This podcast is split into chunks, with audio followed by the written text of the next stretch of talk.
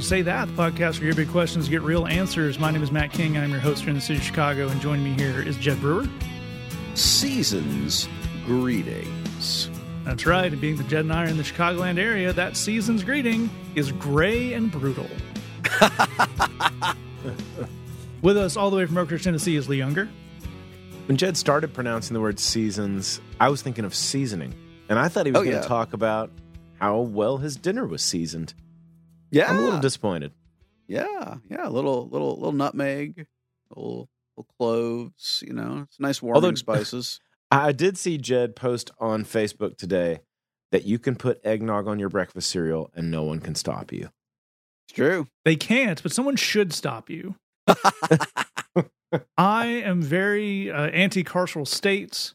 I'm pretty close to prison abolition at this point, but I do believe if you're getting pouring eggnog on your breakfast cereal, some kind of SWAT team should kick your door down and detain you for your own health and well being.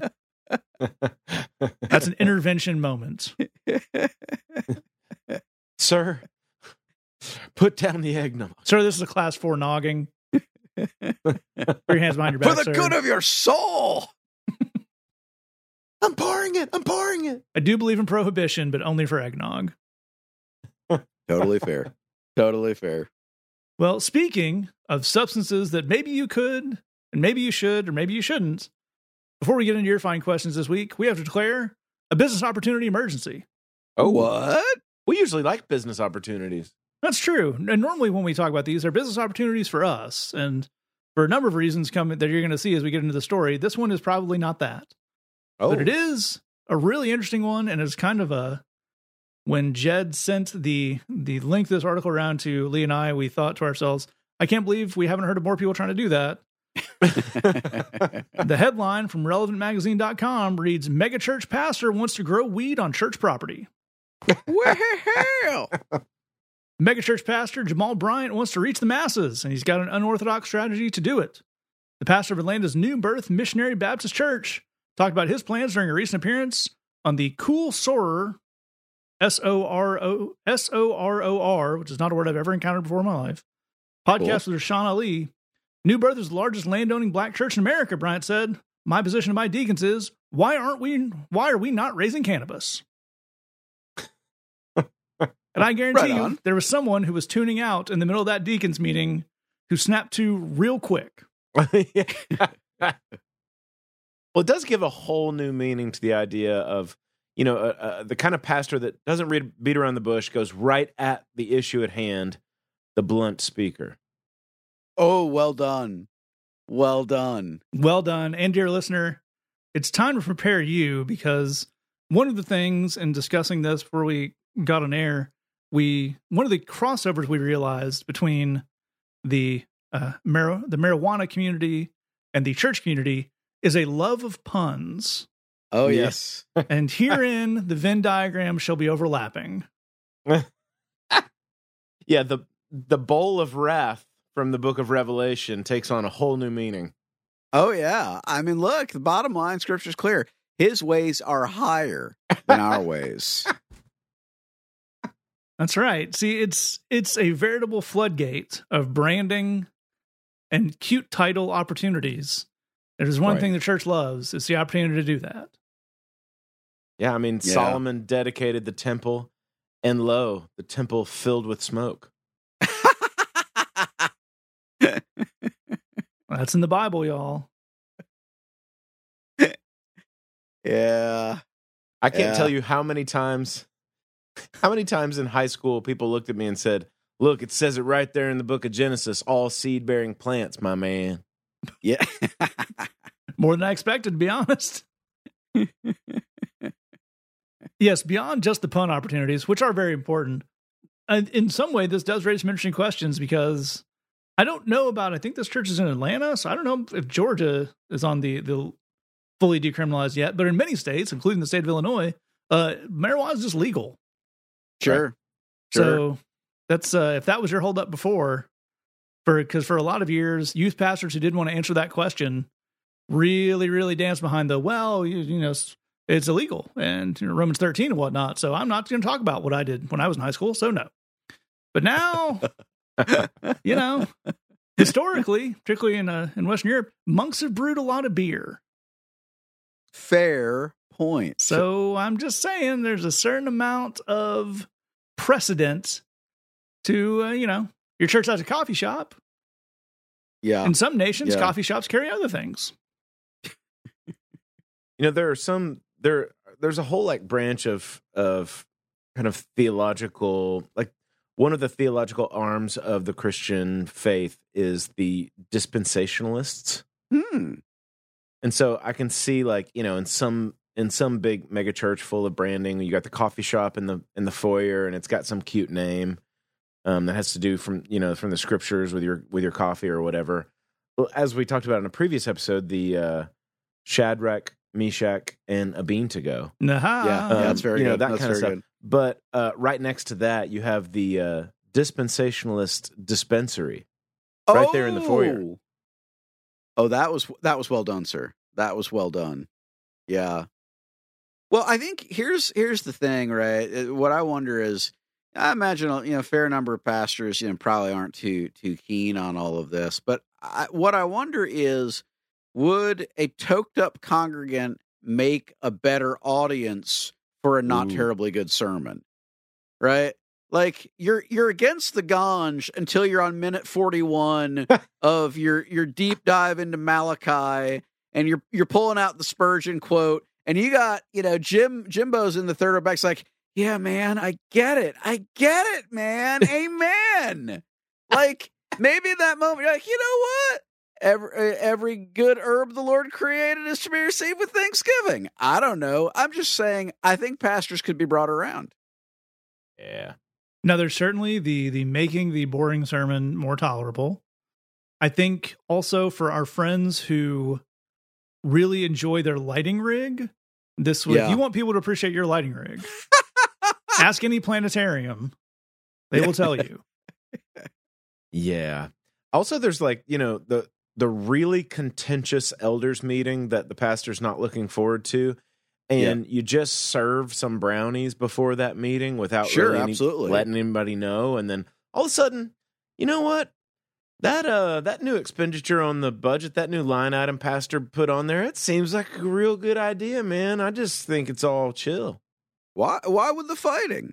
Yeah, You know, I, it's well, I about think that gets some uses with the congregants as well.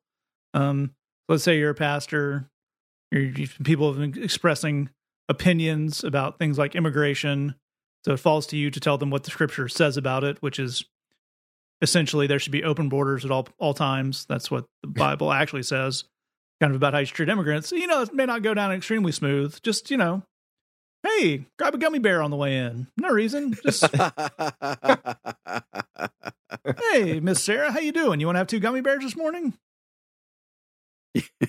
I love the idea of. Uh, I can't believe I'm going to say this out loud. As a former Baptist, I feel like a tick happening to me. But like the idea of like spiking communion, oh, and then just, then just whatever you want to say along those lines. Everybody's just really cool with all of a sudden at the end of that service, man. yeah, yeah. Well, Lee, the Baptist angle also brings up what to me was a very interesting facet of this, were this to become mainstream, which is I guarantee you would still have Christians who were weird about alcohol, but just Yeah. onboarded the weed thing. Yeah, Like there would definitely Yeah, that- churches that have dispensaries in them, but still do grape juice for communion because we don't want to risk it. Yeah, that's totally true. That's totally true. I believe the term for that is, and I believe this is a real thing, California sober, Is that real? where you don't drink, but you do do weed. funny, yeah, I believe that is an actual thing.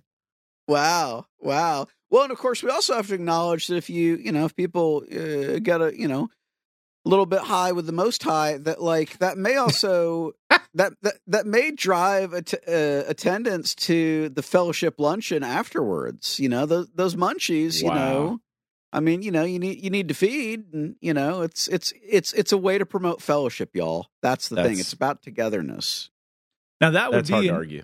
T- Leah's mentioning meetings, and that would be one you would have to have with kind of the in most churches, kind of the group of of women, um, older women normally who take a lot of pride and effort into putting in the potluck, or maybe you know there's a guy who really wants to you know do the do the chili the night before, and you go, all right, you, before you roll this out the first week, you got to tell them we're going to need to think double, triple portions here.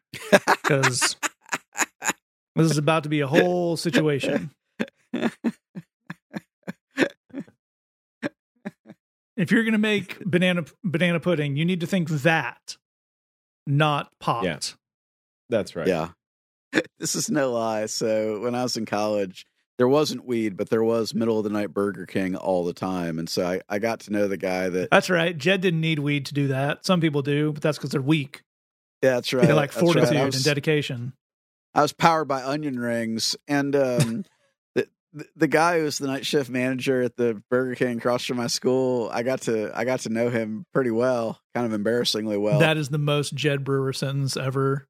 yeah. in the sense of just easily making uh, contact with people, but also those people being the people who are at the Burger King at 1 a.m. Hey Jed. Yeah, hey Terry. yeah, that's, that's Could you right. please So- stop calling me by my first name? Mr. Jed, please. So I'm asking Terry one time, I'm like, what's like what's the weirdest order you've ever had? And he's telling me about a dude, and I don't know what drug it was. It could have been weed, but he's telling me about a guy that came in and wanted a whopper with 37 burgers on it, like 37 patties. that is incredibly specific. and, and his Oh, his hamburger came out to like $58. I mean, it was it was an made it? investment. Yeah, he By the made way, it. It's like- Terry. God, like- that's awesome. Terry Terry saw that there was an opportunity for greatness here, and he was not going to let that pass him by. yeah, yeah. So, Jed, you, are you insinuating that there also might be an offering related incentive for Dude! pastors for this? Ye- Wow. Yes. Yes. You gotta, you know, you gotta figure out, you know, like when is when are people starting to feel, you know, they're most sanctified and you do the offering then, you know, and and they just, you know, the the generosity flows.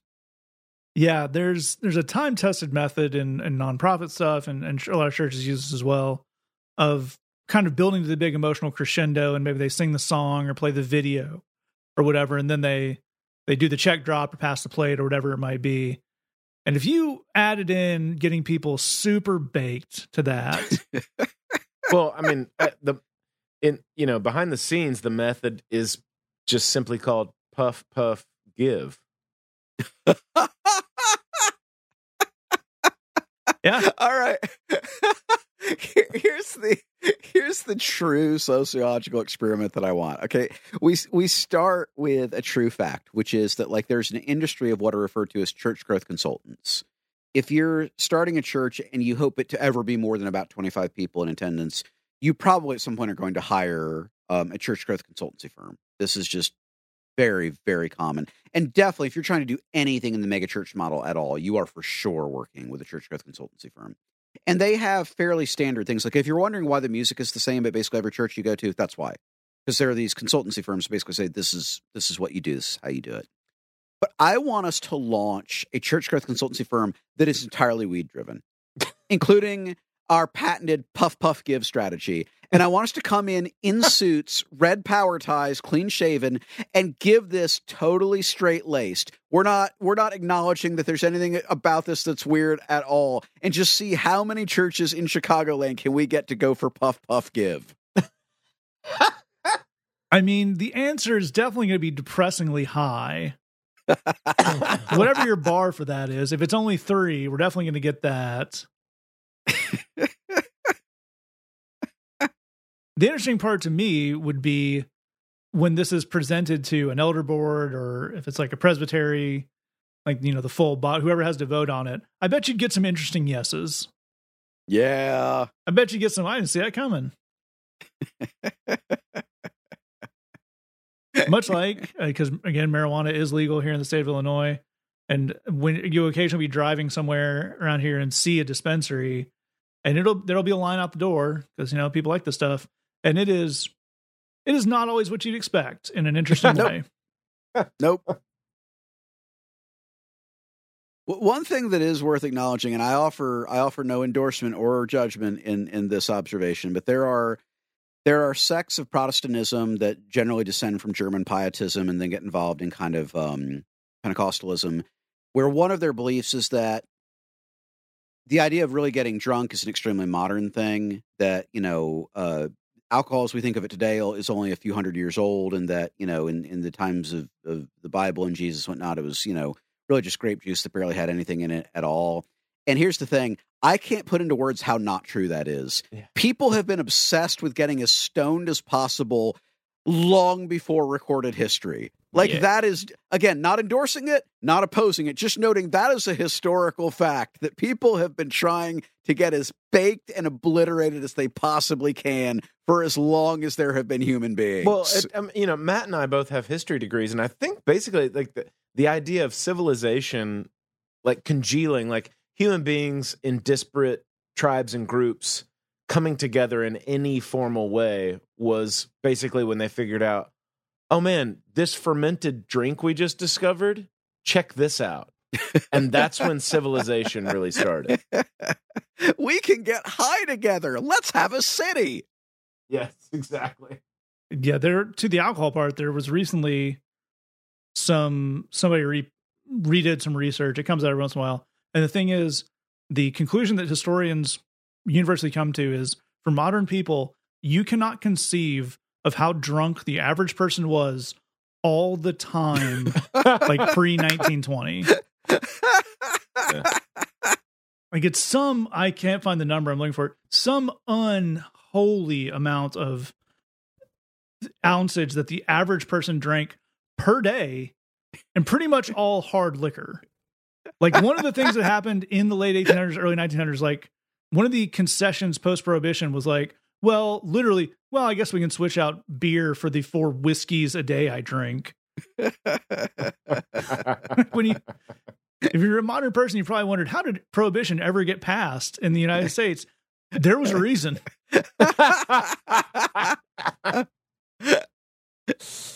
oh gosh. And that's another pitch. You can say, Hey, Baptists, do you think that drinking is evil? So do we. And we've got an answer. Now, credit to whoever wrote this relevant magazine article. The author's name is Emily Brown because they go through this. It's laying out, you know, with the quotes. This pastor is talking about wanting to bring in uh, black males to his church, about how uh, destigmatizing marijuana is a way to destigmatize a certain uh, sector of the population that he wants to get into his church. It's all wonderful. And the last line is just this. Just one problem for Bryant's plan, though. Marijuana is not legal in the state of Georgia. Ah. well, there you go. But I would like if a very, very unlikely coalition of Baptist pastors were the ones who started pushing it through. That would be incredible. And I think that's going to be on the heels of our church growth consultancy firm, fellas. That's right.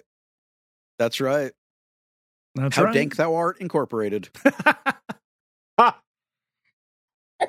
yeah. And when the joke lands that hard, that's when it's time to declare oh, emergency off.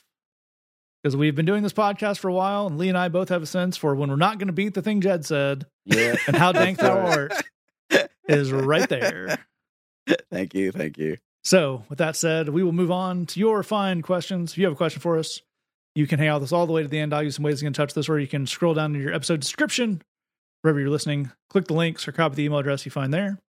Our first question comes in and says, I did something that would hurt my partner if they found out, and I don't know how they would react. But I feel guilty for not telling them. What should I do? And a, a very good question. We are certainly always thankful for the honesty people write in with, uh, the trust they uh, put in us to uh, bring these types of situations to us.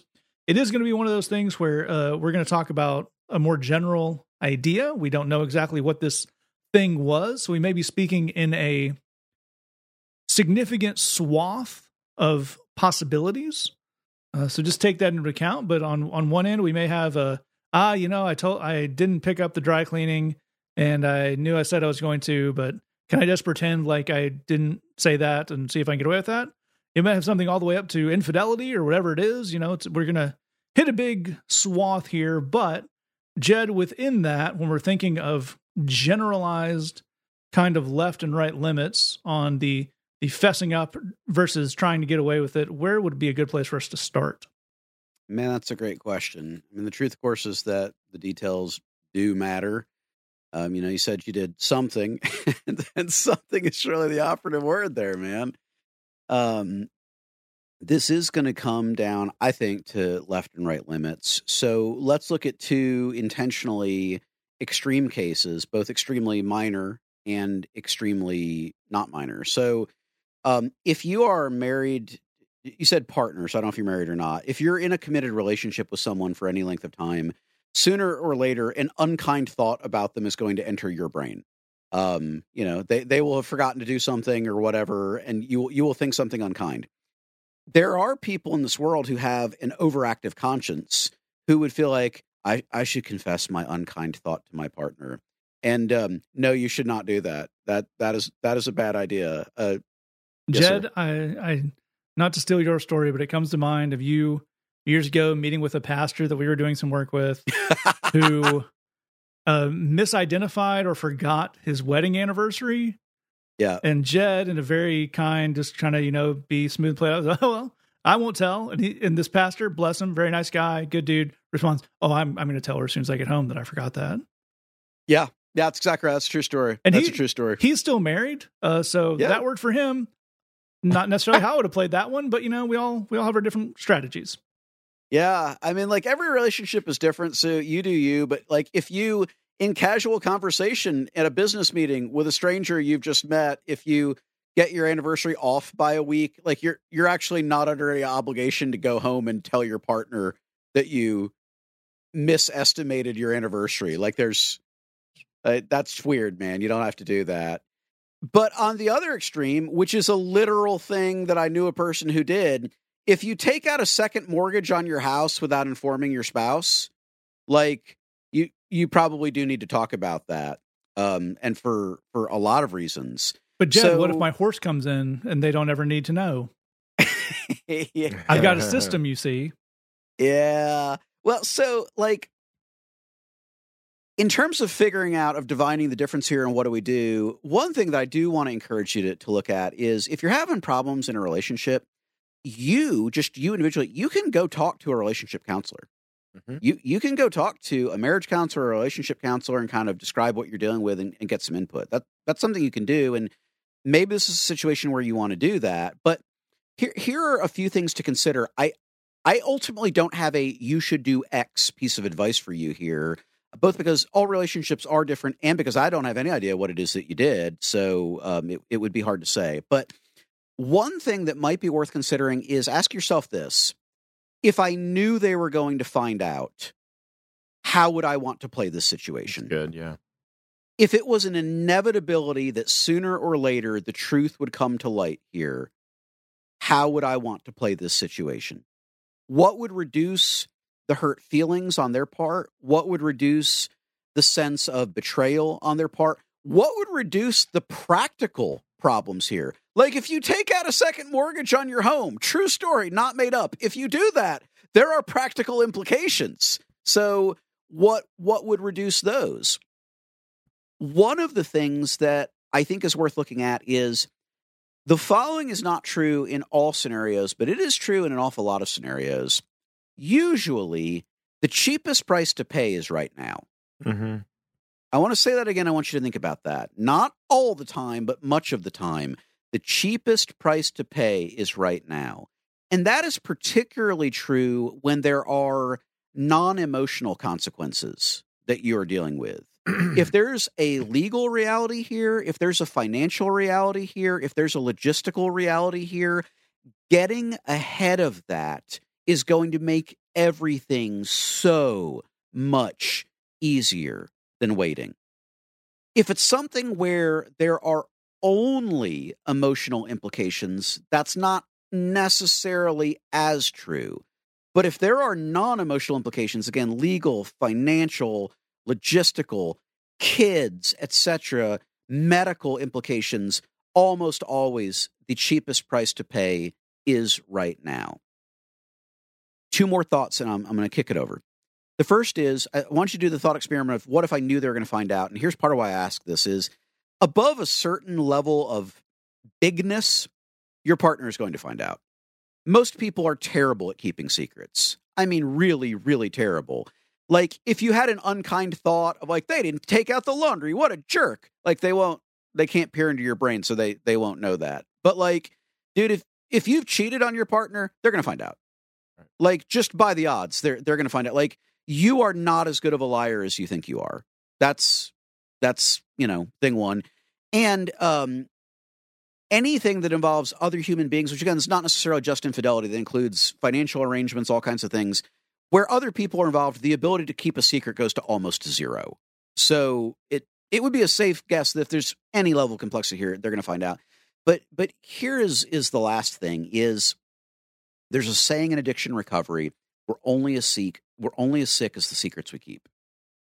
Um, I don't know what you did. I don't know if it's a big deal or not. I know you feel guilty about it. That doesn't intrinsically make it a big deal because plenty of people do have an overactive conscience and plenty of people do struggle with false guilt, particularly people who have been raised in evangelicalism, which really messes up people's uh, ability to figure out what is a big deal and what's not. So I don't know if it was a big deal, but let's suppose that it was a big deal.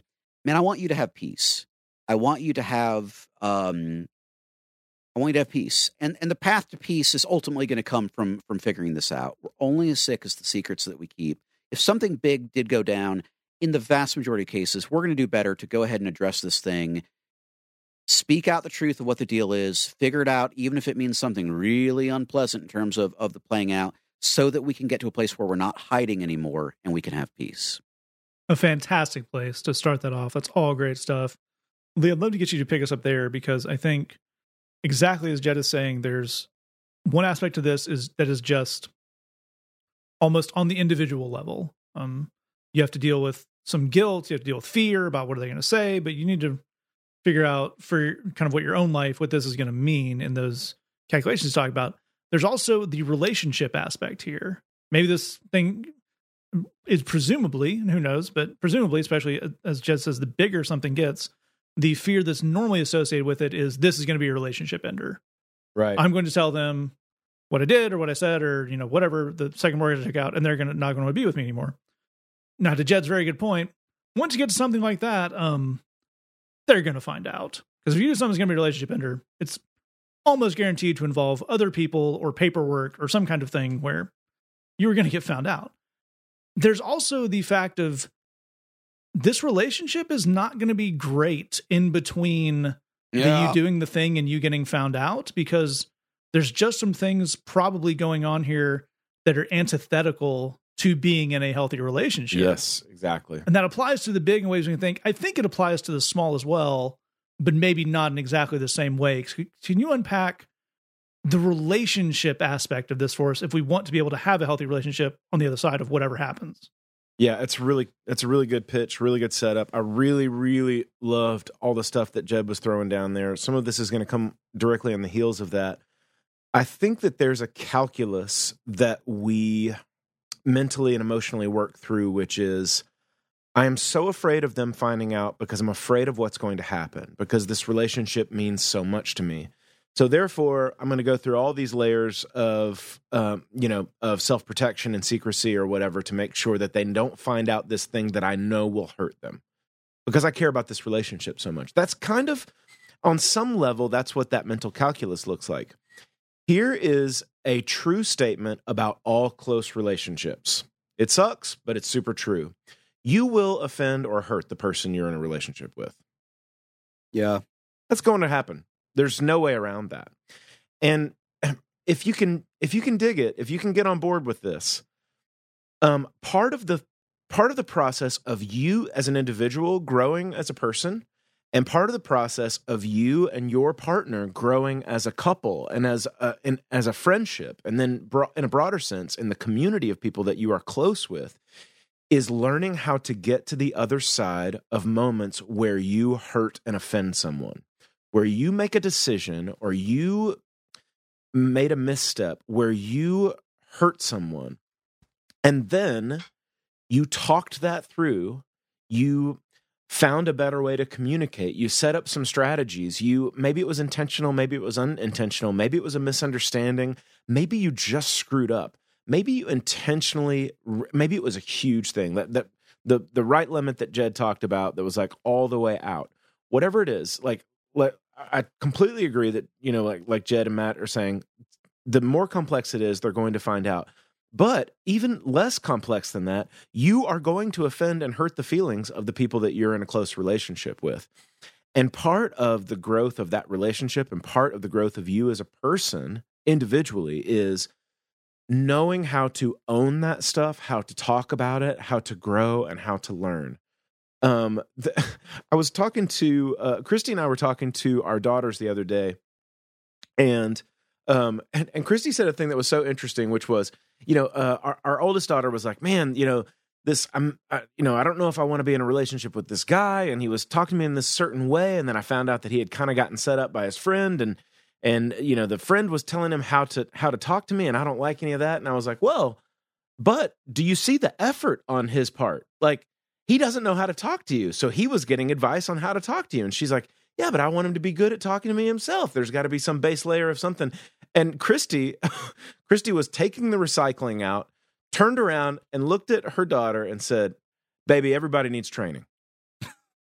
and it was such a great little moment of truth of like, yeah, yes, you want somebody to naturally know how to talk to you. On the at the same time, everybody needs training. Um, that's that's something that in certain ways applies to what you're going through. You are going to do things, some things that are big and serious, some things that are going to cause huge fights, some things that are going to be little and not that serious where you hurt and offend. Um, it's always best for your relationship and for your personal growth as a person to go ahead and enter into that space and figure out how to communicate better, how to take it on the chin, how to own up, how to enter into all that humility. I will say this too. In response to this is just kind of adding on to the coattails of some of the stuff that Jed was saying about the fact that they're going to find out. This is something that we don't calculate very often, but it needs to be added to the piece of the cheapest price to pay is now. And it goes like this The longer you wait to be honest about a situation that is going to be hurtful, one of the things that you don't calculate is when you tell that person they start at emotional zero.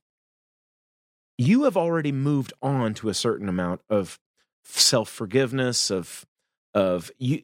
And and some people are like, you know, I know they forgive me, but I can never forgive myself. Bullcrap, man. You can forgive yourself so fast. It's so ridiculous. Like you move yourself emotionally through your own garbage so quickly. The longer you wait to tell somebody, they start at zero and you got to go all the way through that again go through it together, man.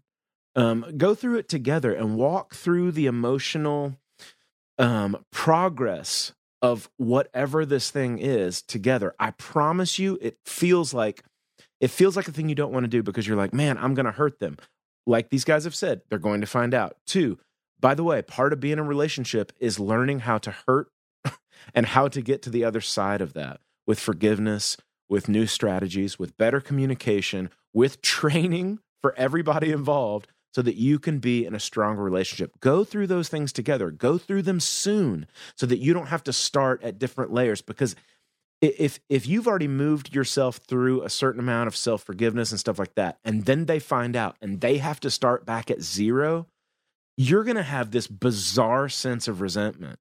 Man, that is going to be so much more complicated to work through go ahead and deal with the like we said it's hard to give super specific advice about this because we don't know what you did but you're going to hurt each other's feelings you're going to offend each other whatever this thing is they're probably going to find out if it is complex go ahead and do it sooner rather than later so you can walk through the emotional landscape together.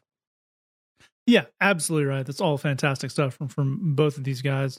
At the end here i would just echo that kind of what Leah saying about learning how to do these things and maybe a good criteria for how paramount it probably is to inform the other person is is this something that you thought or something you did? That's mm-hmm. pretty good dividing line that Jed gives me because either way, I think to Lee's relationship stuff, I think that will necessitate something on your end. Because if you have the the thought of maybe not the thought of one time, ah, they didn't clean out the dishwasher. That drives me nuts. Once you get to they never clean out the dishwasher, now we have something that you need to deal with your own feelings about. That could be you decide, you know what? I don't always take the trash out. So me if I have to clean out the dishwasher because they don't think of it, that's fine. Or you think I need to say, hey, could you please empty out the dishwasher because it drives me crazy that it's always full. These are both options. These are both good options to get where you're going. If you took out the second mortgage and you know betted on the under or whatever, no, that's this already involves the other person. Yeah. Their Yeah. life is now affected. And there's even if they don't know yet, their life is affected because they are not in the relationship they think they are. Wow. Say if that. you did something, say there was infidelity, maybe there was uh, something really, really big there. Um, this person, you're maybe if you're worried they're going to leave you or whatever it may be, this person is not in the relationship they think they are. So whenever hmm. they do find out, and they will, they're going to have. Is it going to be because you brought it to them, you fessed up, you were in a position of I screwed up big time. I want to make this work. Because in that moment of them finding out, they're going to be in a new type of relationship. It could be that one, or it could be the, oh, I was really going to hope I died before you found out. That's kind of what I was banking all this on. And, uh, kind of any any effort I could have put into fixing anything in this relationship, I put into the hiding. So that's where we are. And that is much, much, much, much, much worse. Um, to the point where, and I know this is real tough to get your mind around if you're on the other side of this because there's a fear. It, it sucks to lose a relationship. Um, it is better for you and this person if you fess up and they leave that that's what happens. Like I would go so far as to say that because again, the, in, in the sense of the truth will set you free, we can all move on from that in our lives. Um, the three of us on this show have been around for a while. We've known a lot of people. We've been in the unique situation that people, when their life is a total shipwreck, they come to us, and that is almost always somewhere between six months and 10 years later than they should have. Yep. Yeah. That is, and the longer that time is, the worse it gets. So, as these guys use the left and right, great left and right limits these guys gave you, but I would, I would, we never tell you what to do on the show, but I would strongly ask you to think about if you're in the situation where you did it, it is bad, they don't know about it. That's there's there is something salvageable, even if it's low odds, in being honest, wanting to work on it, looking to get to the other side. There's very little salvageable, and I was just going to keep lying forever. That was my plan for our relationship. That's Yeah. it. May you know feel like you're getting away with it in the long term, but as as Jed started us with, nobody's good enough at that. So you know, Yep. something to think about. All right, move on. We move on to our second question here. It comes in and says, People talk a lot about not taking Christmas seriously enough. I get that it isn't about commercialization and present and presents and stuff, but how serious am I supposed to be being here? How do I know when I've hit the appropriate amount? An excellent question. And uh Jed, how do we start off with people who are being a little silly about Christmas? Maybe we don't care How- for it. I don't much care for silliness at all. I won't. I won't stand for it, which is why I'm sitting currently. I wish you a somber holidays. What right have you to be morose? You're rich enough. All right, so you wrote in your question. People talk a lot about how about not taking Christmas seriously enough, and my my question back to you is: they do? Because I I don't hear that at all, man. Is it maybe one guy that you have to see on Sundays who has a microphone? Oh. Yeah, I think there's I think there's two options. It could be one guy you have to see Sundays that has a microphone, or it could be uh, the power of the echo chamber that you hang out in, where you happen to live a life where you're exposed to a very specific set of voices that talk about the same thing over and over and over again. And so, um, not to dodge your question, but whether it's the preacher at your church or the echo chamber you hang out in, for example, online, like, are you aware of the voices in your life that are authoritative and influential that are also just kind of making stuff up? Mm. Because that that would be really good to be aware of. Like, echo chambers can kind of spring into existence, you know, without a particular intention, but many of them are actually designed to do exactly what they do, which is to warp your brain. Um, they're they're kind of meant to do that. And I, I think it would be important and I think it'd be healthy for you to have a sense of when you've gotten intentionally or otherwise into something that's really a an echo chamber or a closed loop in your life. Like if I came to you and I said, "Hey, you know what? I feel like you're just not taking Sweetest Day seriously enough at all." Right? Like, you know, this this stuff really matters. I think you would laugh because that's an absurd idea. Most of the Christmas celebration is about as significant as Sweetest Day, which is an entirely fabricated holiday to sell candy and flowers, my man. Like, um, the, both Lee and Matt would know more about this than I do, but like, most of Christmas is completely stolen from pagan holidays. so, uh, like, how, how seriously are we supposed to take, you know, cultural appropriation from the Teutons? Like, what, what is, what is the goal here? I mean, basically, I think that there's a, a couple of, of options. You know, if it's your, if it's your pastor, I mean, like, dude, for a lot of pastors, man, they just want to feel like they're doing something and yeah. and people being really somber and solemn and serious is like one way they can feel like they're getting the job done that has nothing to do with getting the job of pastor done but it's it's it's something that they that is pretty common for a lot of pastors to think but just so you know the, the echo chambers particularly online that are kind of intentionally designed to be that way people are trying to manipulate you because they want you to vote for political for certain political positions like it may be a little bit hard to track where all of that's going but you're being scammed man like if you're hanging out places online and it's an echo chamber and it's just oh people they won't they won't even say Merry Christmas anymore. Nobody takes it seriously anymore. That is all a part of a political campaign. Yeah. Just just so you know, it's not about your faith. It's not about religion. It's a political campaign. Hundred percent. I, I want to offer two more things for you to think about. The first is one kind of unintentional echo chamber we can all wind up in is when we come up around something where it's actually not very common. It's just it just happens to be the case that everybody we know does it. Like I have a friend who came up around a lot of professional athletes, a lot of professional wakeboarders and a professional water skiers. That has influenced my friend's perception of what a normal hobby looks like.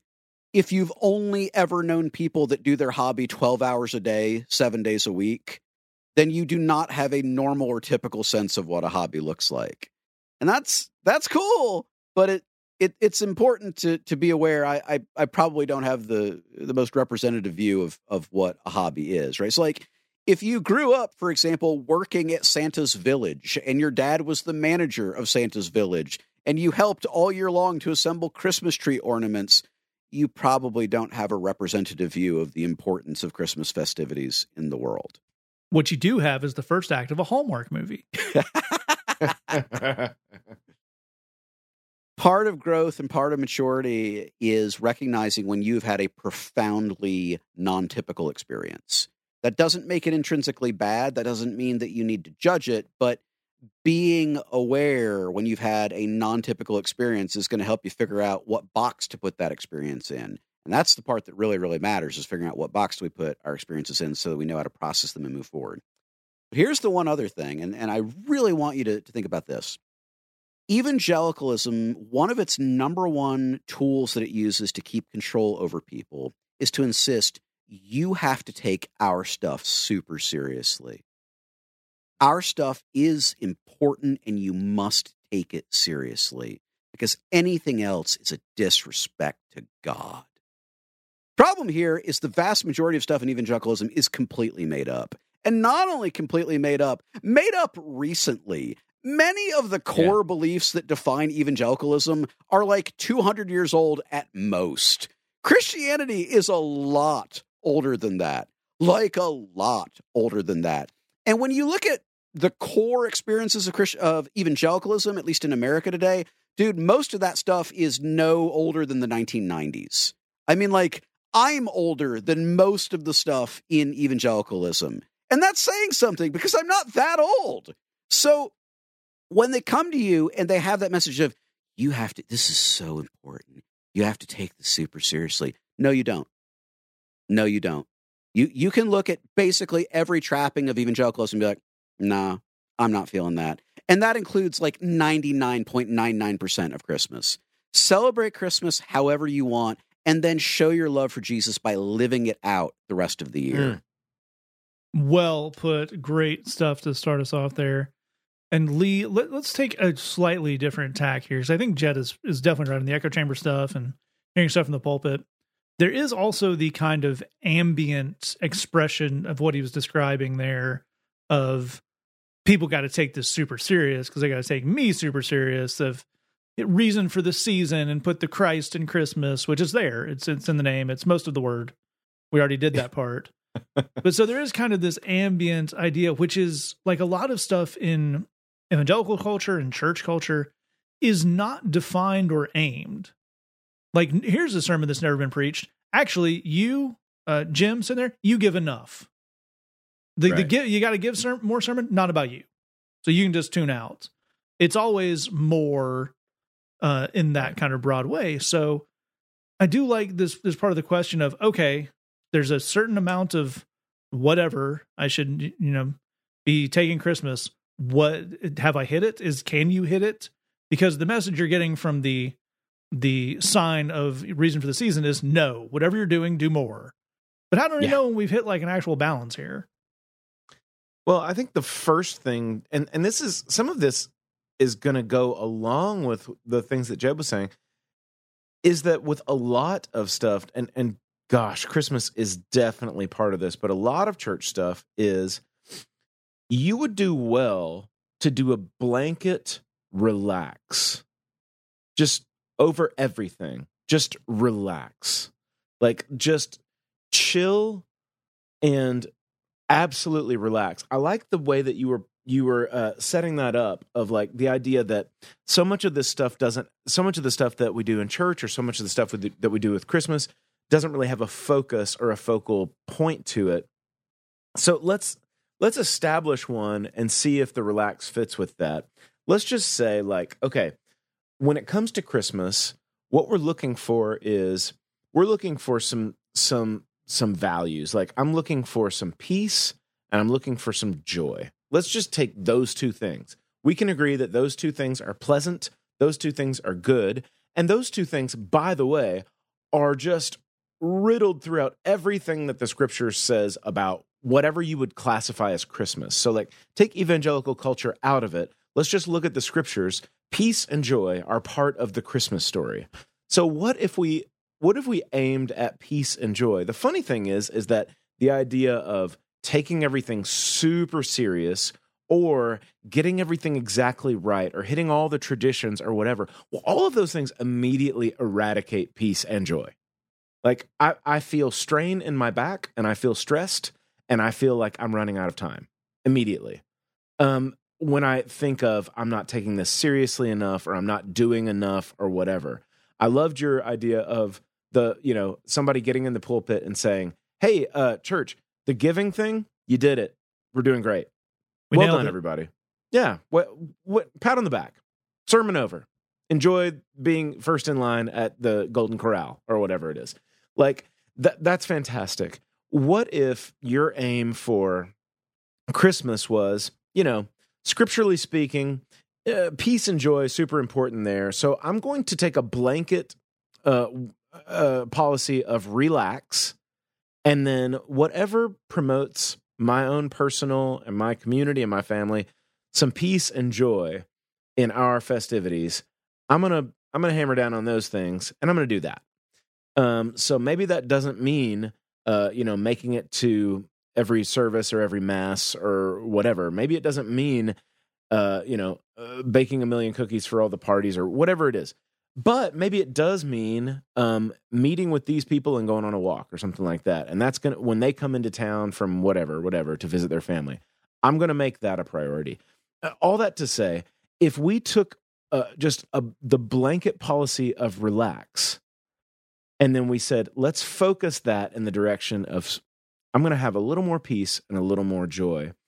You would actually be hitting a whole lot more of what it means based on the Bible to celebrate Christmas and by the way, you would be um, undoing and refuting a lot of the stuff that Jed's talking about, which has been the aim of evangelical culture the entire time, which is be as hardcore as possible, be as into this as possible. Let's all relax. Let's look for a little peace and joy. And then let's start to maybe, if you want to have some traditions, establish some traditions on those things, things that bring some peace and things that bring some joy.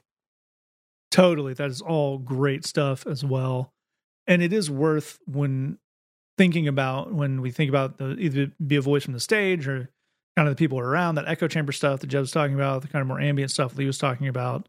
Relax is a great way to a great lens to view that through, I think, because we need to figure out is the person who's saying this weird thing coming from a relaxed place or Mm. kind of the opposite of that because especially even you know fairly good cultures and churches and and pastors you occasionally get the i think you're kind of arguing with a ghost here pastor of you'll hear a lot of you know it, it wasn't a silent night yeah it's it's a metaphor because peace like we know childbirth yeah scary. People know that. That's that's like a thing people are aware of at this point. Right. there's that part. There's he came to die. Yeah we i'm aware of easter but we're doing the christmas part now.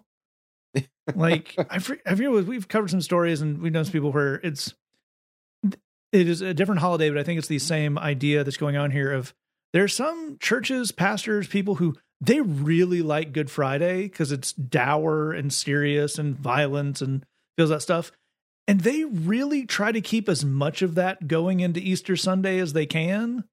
Yeah.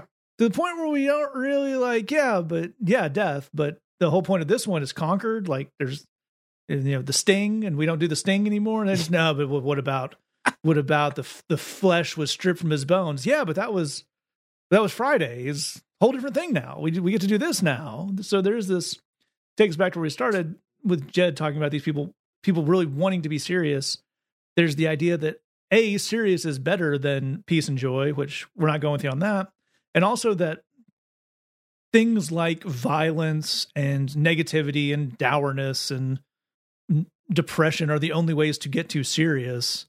So I think what what Lee gave us there is a really really good antidote to that. Of why don't you get serious about peace? Why don't you get serious about mm. joy? Wringing all those out of this this holiday season because for a lot of people and a lot of you know traditions where they grew up, it's it's an there's more on the table. It's easier to be there. People in a better mood, so go go and get some of it. Yeah, and the, I think a, a really, really cool thing about that, if you made that your focal point, is just uh, being willing to admit that I might need to go on a little journey of self discovery there. I might not know what equals any of my peace or joy. I might have been told my entire life that this is the right thing to do and this is how you get this, but I might not know. Like the the the fact of the matter is that so many people have no idea what they actually enjoy, what they Mhm, actually like. Mhm. um if if if we started with the blanket concept of relax this is my policy for the christmas holidays i'm going to relax. And my goal is i would like to enjoy things. And that may that may take some time. That may take me a few christmases to figure out what i actually jo- enjoy what actually brings me joy and peace. Because i've been spoon-fed this is what you should enjoy my entire life that doesn't mean i enjoy that and so that would be a, an interesting journey of self-discovery as well Absolutely right. Actually, I think that brings us to a great point, a kind of a practical thing that I would be happy to um, hit on here. If some probably a little late, you're, if you're listening to this on when it comes out on the 21st, I believe, but it's a great idea for next year. If you want to guarantee that you have done Christmas as serious and Christian as it can be, a lot of uh, nonprofits, particularly ones that work with kids, that might be foster care, that might be shelters, that might be just that might be immigrant or refugee charities. Find one in your area. I bet they have an Amazon wish list. Mhm. You can buy toys for children who are in that kind of buy buy a toy for a child refugee. Congratulations, you have taken Christmas as seriously as any human being can. You can now enjoy gingerbread houses and lights and stuff because you you did that the day after Thanksgiving. You did it. No one with a sign in their yard or a weird rant about not uh, happy holidays is going to out serious you in Christmas because you bought a you did something kind for a child who is away from their homeland. That's as Christmas as it gets. Congratulations, you did it. Now you're freed up. So sometimes, um, as as Lee is saying, if you're not really sure what makes you happy or what the joy of the season is, go for something super obvious. That is some miracle on 34th Street stuff. It is low hanging fruit. It does a nice thing. Always a great place to start. All right, we're going to jump to our final question here. It comes in and says, There was so much talk about the Proverbs 31 woman in purity culture stuff. It's hard to look at that chapter without all that stuff in it, but what should we really be taking away from it? A very cool question, and in a competition of what is the most weird, I don't know, misquoted, but weirdly interpreted anyway, passage of the entire scripture, this one's got to be way up there. So, Jed, where would we start kind of without all that baggage? Yeah. Well, thank you for the question. And in terms of the baggage, I'm sorry people put that stuff on you. Um, Yeah. That wasn't cool. Um, it hurt a lot of people. It certainly hurt me. Um, and if it hurt you, I'm I'm sorry, and I'm sorry that you had to deal with that. Um, the whole Proverbs 31 woman thing is is particularly weird because that passage of Proverbs 31 doesn't say anything about sex at all in any way. Um, it doesn't say anything about purity in any way. It doesn't say anything about modesty of clothing in any way. Like this does not have to do with anything. I think there's a lot of interesting stuff in there actually, but like there's like again, I I, I feel like I'm I'm I'm you know taking bonkers pills here. Like there there's nothing sexual like anywhere. Like there's parts of the Bible that are like way sexual, like they're NC-17, but like Proverbs is not one of them, and particularly Proverbs 31. Like that's it's it's just not there. It it actually it appears to be describing a businesswoman. Matt, what you got? Well, I was going to say, I was just thinking the same thing. Very odd that purity culture made um, Song of Solomon not at all about sex, but this kind of their cornerstone idea about sex, which is Right. like missing the point in a way that's almost impressive. yeah, we we salute your cluelessness, purity culture. Um, like one of the things that Bible scholars, which I am not one, but one of the things they talk about is, and I quote, the plain reading of the text, meaning like don't don't overthink it. The plain reading of the text is that you're basically talking about a businesswoman here. Um, she's she's a businesswoman. She's an entrepreneur. She's a, a CEO at the very least of a small company. Um, like she's she's clearly the person in charge and she's the leader. Um, that's the plain reading of the wife of noble character from Proverbs 31.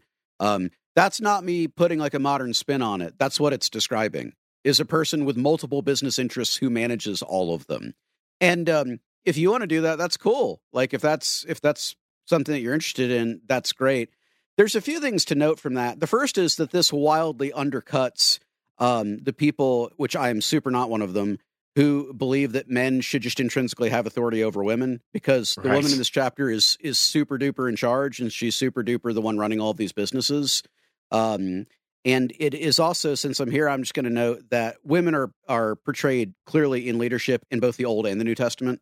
Um, it's uh, Yeah. it's it's actually not. Being good at instruction is one of the things that's laid out in Proverbs 31. Yeah, yeah, like instructing people. So, um, but but here's something that that I do I want you to think about because I think American culture misses it a lot. I think evangelical misses it a lot.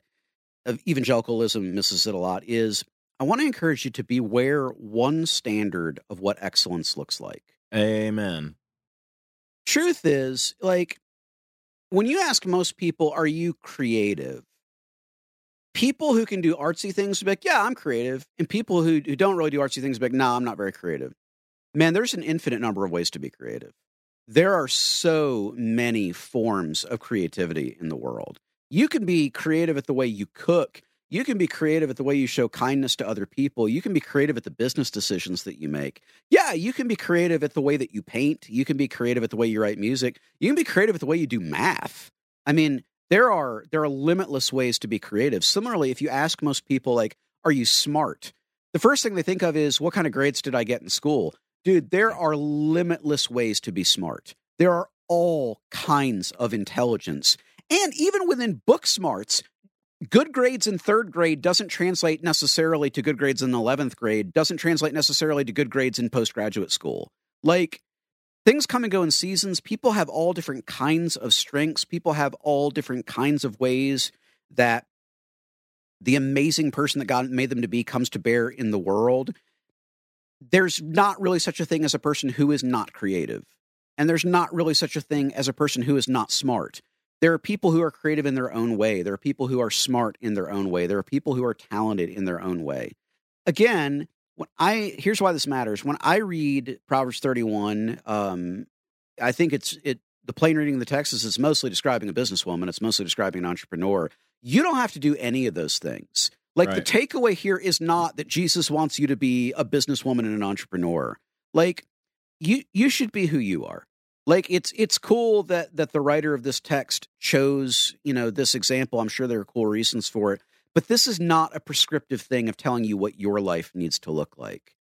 There's stuff that's in your heart that you want to do just because you want to do it. You should do those things. There's other stuff that's in your heart because you want to help other people and you think it'd be a way to help other people. You should do those things. There's stuff that's in your heart because it's just the way that you relate to God and you relate to other people. You should do those things. You should be the person that you are and recognize that the world needs that. We need that. And God wants that. God made you the way that you are on purpose. Both Yeah. the things that you recognize as strengths and the things that you're, you're not sure if they're strengths or not. God made you the way that you are on purpose. You don't need to fit into somebody else's jumpsuit, into somebody else's standard. You be you. Live into you. Figure out what brings mm. you to life and then live out a life where you're fully alive. Man, if you're doing that, you're as noble and excellent as anyone has ever gotten or ever will get. Do not try to put on someone else's jumpsuit is excellent advice, both in the metaphorical, but maybe even more so in the practical. only your own jumpsuit, please. And only in that case, freshly laundered. So, all fantastic stuff there. Great way to start that off, Lee. How would we close this out? Yeah, the way purity culture spun this, and and, and I I know this because of conversations that I've had with my wife. Because being a dude, the purity culture didn't didn't do this to me, but it did do this to girls in the '90s. And what what my wife has told me is the feeling that we had is if we weren't this person, no good guy would be interested in us. That that was what happened if I'm not this exact person, which is why I so appreciate what Jed just said, and I hope that I hope that everybody hears it, but I also I especially hope that people who are now in their 30s and 40s and grew up in all that nonsense get a chance to hear that and I just can't I can't wait for certain people to hear it just to so they can rewind it and listen to it again and again. This is what people were told. You have to be this person it, it's an absolutely ridiculous thing. There's so many different kinds of people. What there's for me as I look at this, take it out of the purity culture thing, take it out of the advice of everybody has to fit in one mold, all that kind of all that kind of garbage, all that kind of crap. What can I get from this that is instructive? And the thing that I can get out of this from the perspective of a parent is you see in this you see in this passage basically a mom saying to her son, this is how I hope this is, you know, I hope that you uh, find a person like this. Um, here is this person that that I know, or here's this person, here is a type of person, or whatever. And I can say from the, the from the perspective of a parent that I hope that my children, in choosing not just someone to be with, not just a partner, but in choosing friends and a community and all that kind of stuff, I hope that they know how to look at a person and see what they bring to the table. Not that we specifically have to have this type of person who can run a business, who can instruct people, who can, you know, uh, make certain kinds of cloth out of flax or whatever, you know, all the different things that are listed in the highly specific, you know, uh, you know, minutia of Proverbs 31. But as a parent, I would look at my own kids and say, in the choosing of your community and all that kind of stuff, do you know how to be in relationship with people and know what's super cool about them? And know Yep. what they bring to the table and know why you want to be in a community with them or why you want to be in a relationship with that person or know why like can you look at your friends and say like yeah we're friends and I'll tell you why we're friends. This is something I super value in you. I could tell you immediately a number of things that I value and I love about being friends with both Matt and Jed. And I could tell you the exact same thing about the people in my home and the people that I hang out with on a regular basis.